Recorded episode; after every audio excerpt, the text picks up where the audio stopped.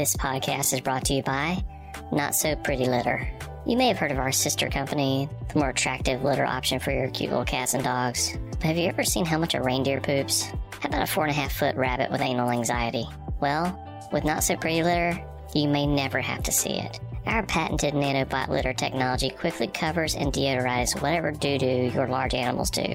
Not So Pretty Litter is available in four scents Merry Mistletoe, Forest Rain, Cherry, and Bacon. So, there's a scent that anyone would love to come home to.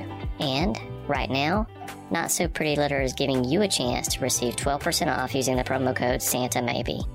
So, take control of your home, yard, or pasture's odor with Not So Pretty Litter. Not So Pretty Litter is not a real company, it's intended solely for satire.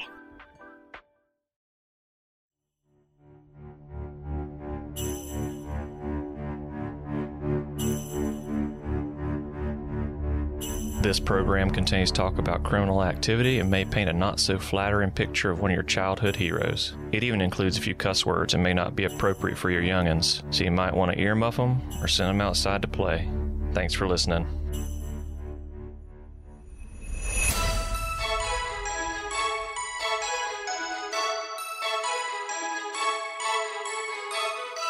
This is an Ear Cult production in association with Glassbox Media and Crawlspace Media. Santa Maybe a Criminal presents The Easter Bunny Unmasked.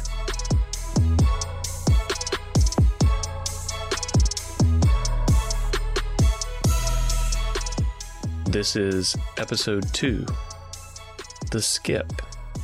D.B. Cooper has a voice.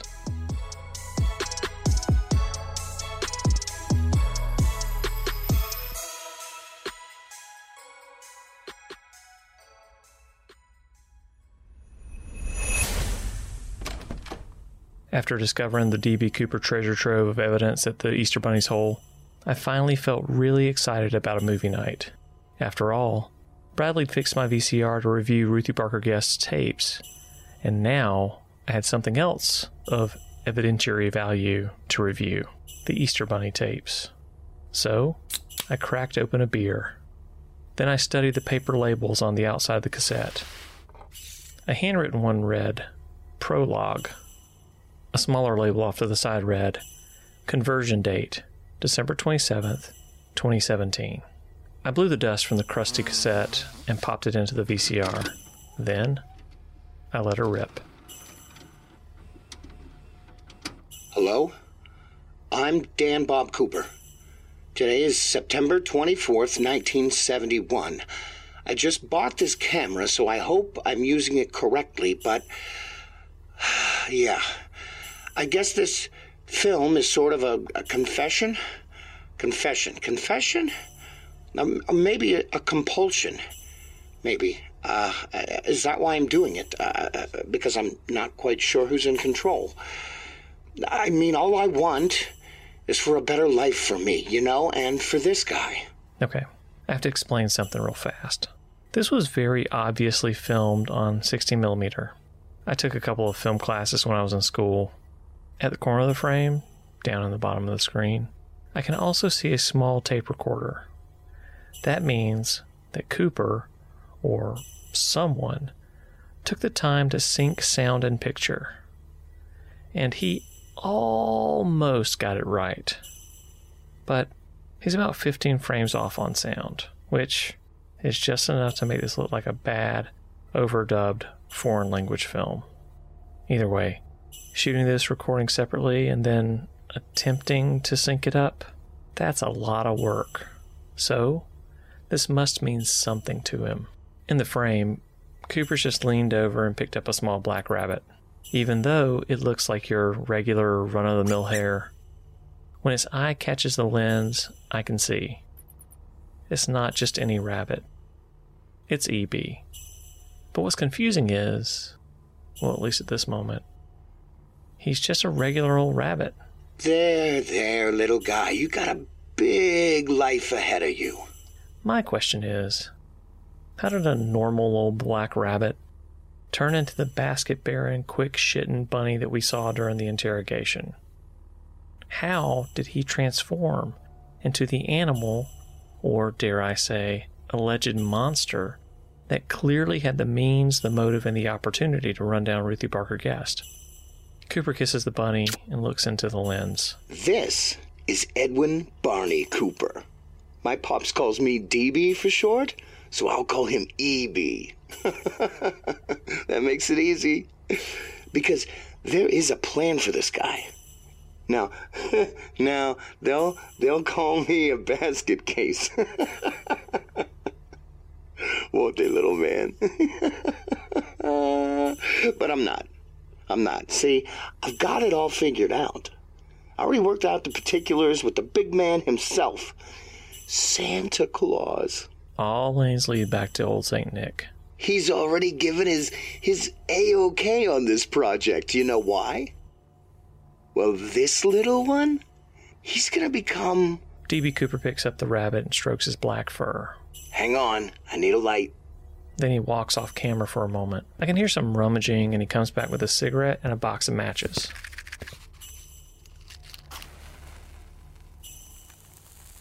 He's gonna be the Easter Bunny. I mean it. I mean it. You probably think I'm joking. You probably think I am pulling your leg, but you see, my plan is to change all this. He references the room he's in. There's nothing much to describe about it, which means there's everything to change. The walls are eggshell white, no pictures, no crucifixes. It's just bare. But after a moment, he turns the camera to a corner of the room and trains it on a dried out Christmas tree, still decorated with ornaments and a sad looking star up top. One star. Let's see, we need five stars to keep this podcast growing. So why don't you go over to your listening app and give us five stars and even write a review? That'd be awesome. Thanks. You see this? This is about to change. I've spent my entire life on the nice list buttoned up shirt, tie, just so hair, combed neatly with the right amount of pomade. And I've gotten lots of great things from Santa. Things things lots of kids my age didn't get, and I'm grateful for that. You're damn right I am. But it seems like the older I get, the less I get. And there's just something missing. I can relate. I still live here in this shitty apartment next door to a shitty person. I'm still stuck in a shitty job working for a shitty company I think is morally bankrupting America. And the shitty Cubs. The Cubs. They still can't win it all. I doubt they ever will. While I'm a Braves fan and hate the Cubs, I really kind of hope he survived all this and lived to see the Cubs win the series. But this plan, my plan, makes everything better. And shockingly, Santa, he approves it. Every year. The letters it gets, they're longer and longer and longer with the toys that the kiddos want. Supply just can't meet demand right now, and his sleigh can only go so fast and hold so much. But that's where my little buddy over here comes in. See, it all started when I noticed the gigantic gulf between the GDP around Christmas time compared to Easter time. It was clear the Easter Bunny had lost a step or two with the times, and he'd gotten fat and happy on his on his honey glazed carrots or his own chocolate eggs, and I recognized it was time for change. So, Santa, Santa, handed me his whereabouts. Awful pretty place in the Southwest. If I ever get a chance to wash my collar there, I'll do it. anyhow, anyhow, I I hunted the Easter bunny. I snuffed him out. Matter of fact, I took this as a trophy. DB lifts EB up by the collar. The hare squirms a moment before his owner puts him down. It was his bracelet. Wait, what? What's that? Shh. It's okay. Oh, this tape? No, the police nor the media can get a hold of this. It blows the whole wad on the whole thing. Now, to be honest, I don't even know who who I'm I'm making it for. Wait, wait, yes I do. God damn it, I'm I'm making it for you, ain't I? Edwin Barney Cooper. Edwin Barney E.B. Easter Bunny. Easter Bunny. if you're interested in where I took out the old Easter Bunny, I should stop here and interject a little.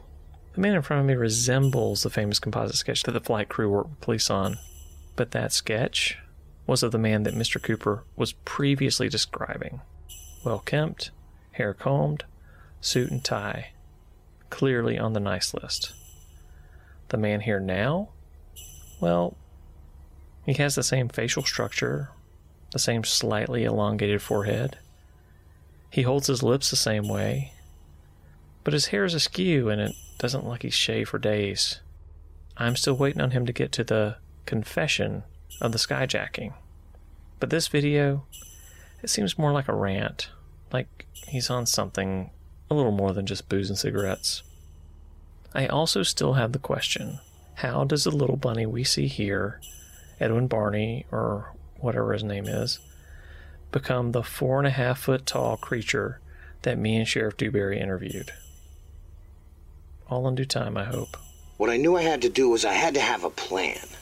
At this point, he reaches down and pulls out a worn map. He points to a place almost caught in a weathered crease of the paper. I went here. Where's here, you ask? DB tells us after the break.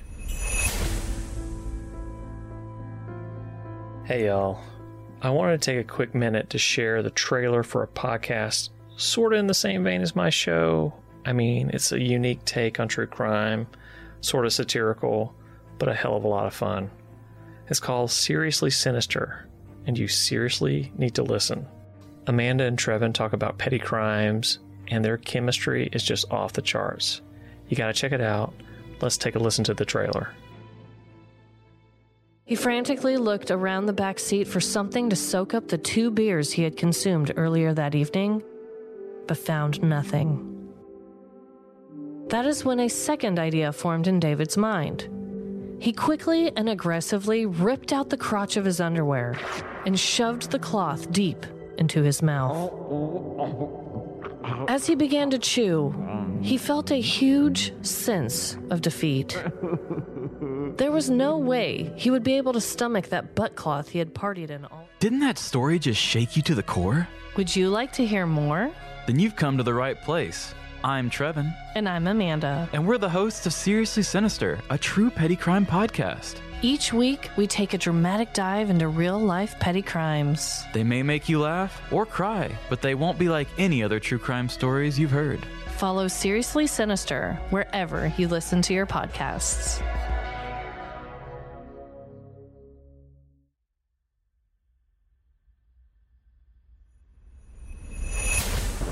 I drove through miles and miles of sand and scrub to this little white house in the middle of nowhere.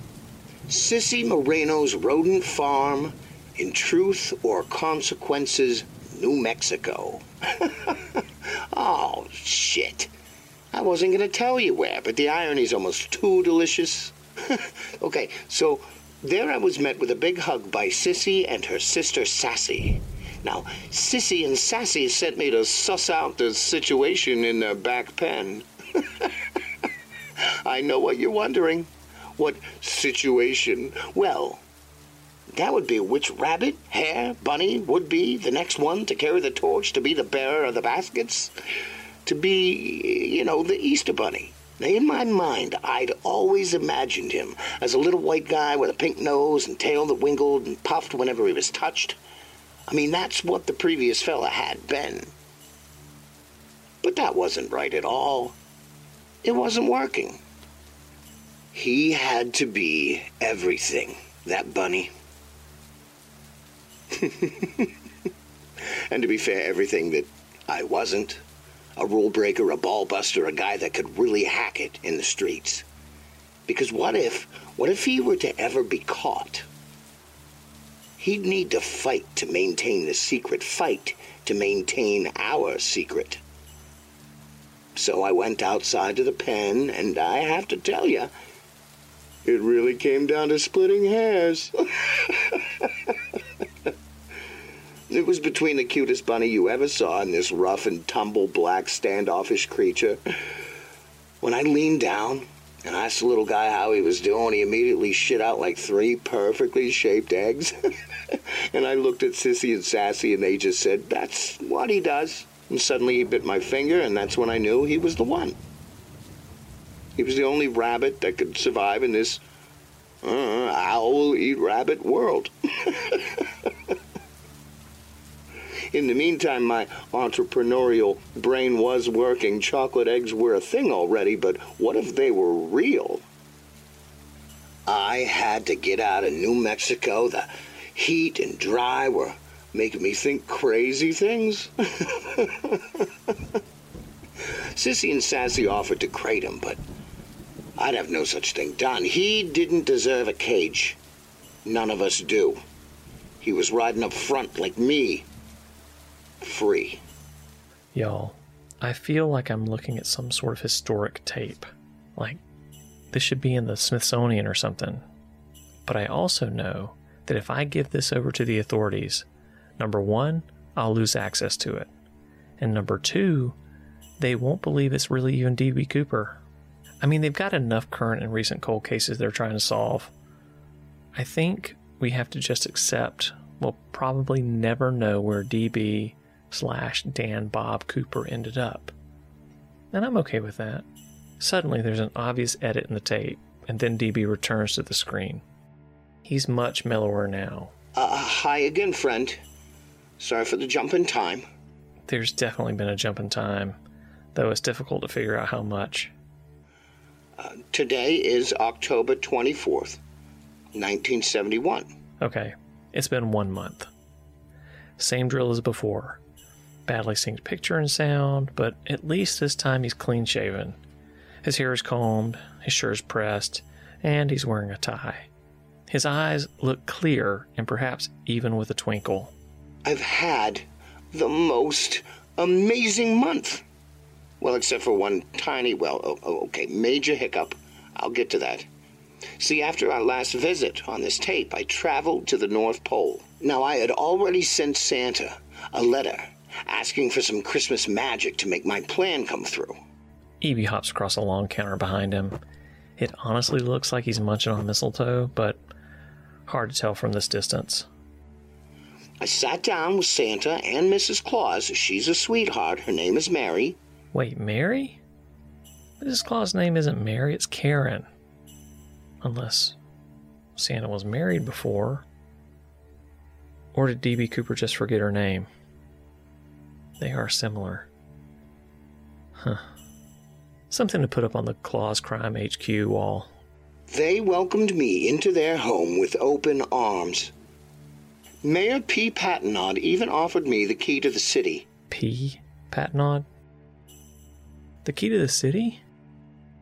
But they said only two other Americans than me had ever received it Will Ferrell and Andre Agassi. But apparently he caught wind of my full plan and decided I was no longer worthy of the key to the city. I guess someone's been reading my diary. It doesn't matter. I have enough keys. See? Anyhow, Mayor P. Patenaude did give me a nice tour of the North Pole on the way to Santa's house. Is Mayor P. Patenaude any relation to PP? Father, maybe? I mean, they have to be related. That's so weird.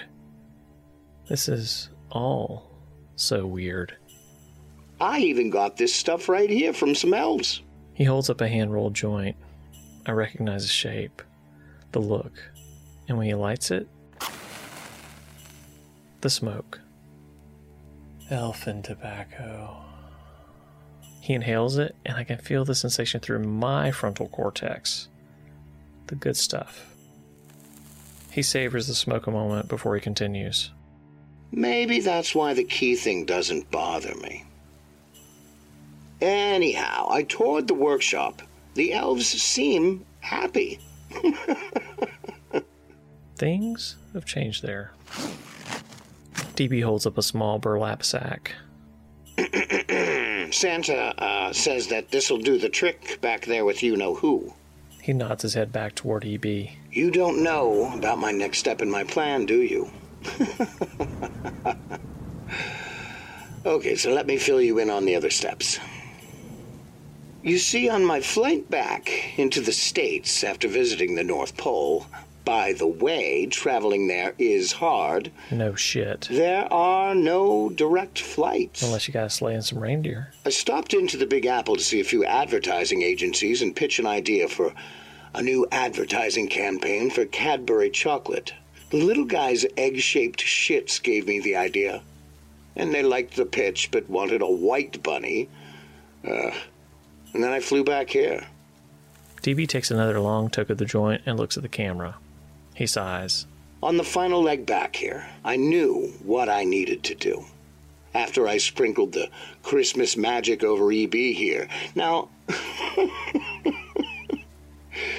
you see, planes, they aren't all that secure.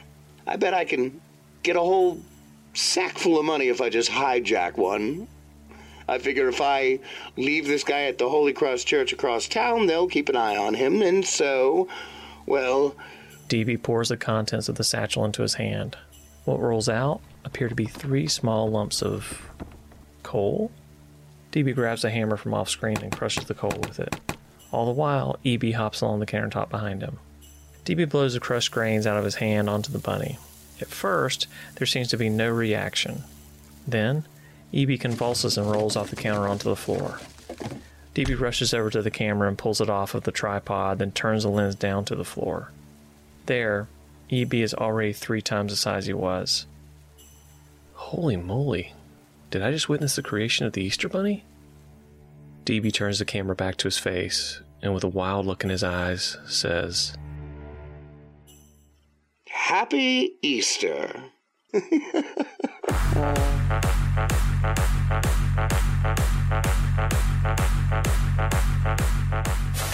Next time on Santa Maybe a Criminal. I break into a hole in the ground to do my own investigation of the Easter Bunny's hole. I have a hunch this DB Cooper link isn't just a coincidence. Also, I learn of another potential suspect in RBG's death. It's someone we've talked about before. And we catch up with Detective Strong to learn why she's been AWOL the last few weeks. Santa Maybe a Criminal was conceived in the back of a Boeing 727 aircraft on a pile of $200,000 by Jason Usry, Rebekah Sebastian, Shiloh Catanese, Scott Musgrove, Michelle Kaszuba, and a few other rogue elves. Music and sound effects licensed by paying through the nose to multiple royalty free providers, not the least of which are Epidemic Sound, Motion Array, and Soundstripe. Additional musical contributions that slay by Captain Fathands. To check out the cast for this episode, as well as their other projects, visit the show notes and check out santamaybe.com. Santa Maybe a Criminal is an Ear Cult production presented in association with the Crawlspace Media Network. Special thanks to our new partners, Glassbox Media, who have come on to lend their wizardry to gather more ears for the show and overall enhance our brand.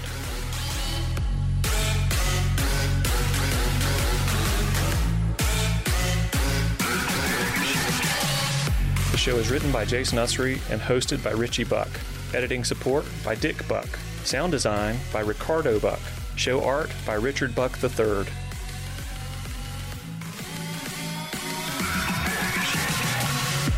Thanks, and until next time, be nice.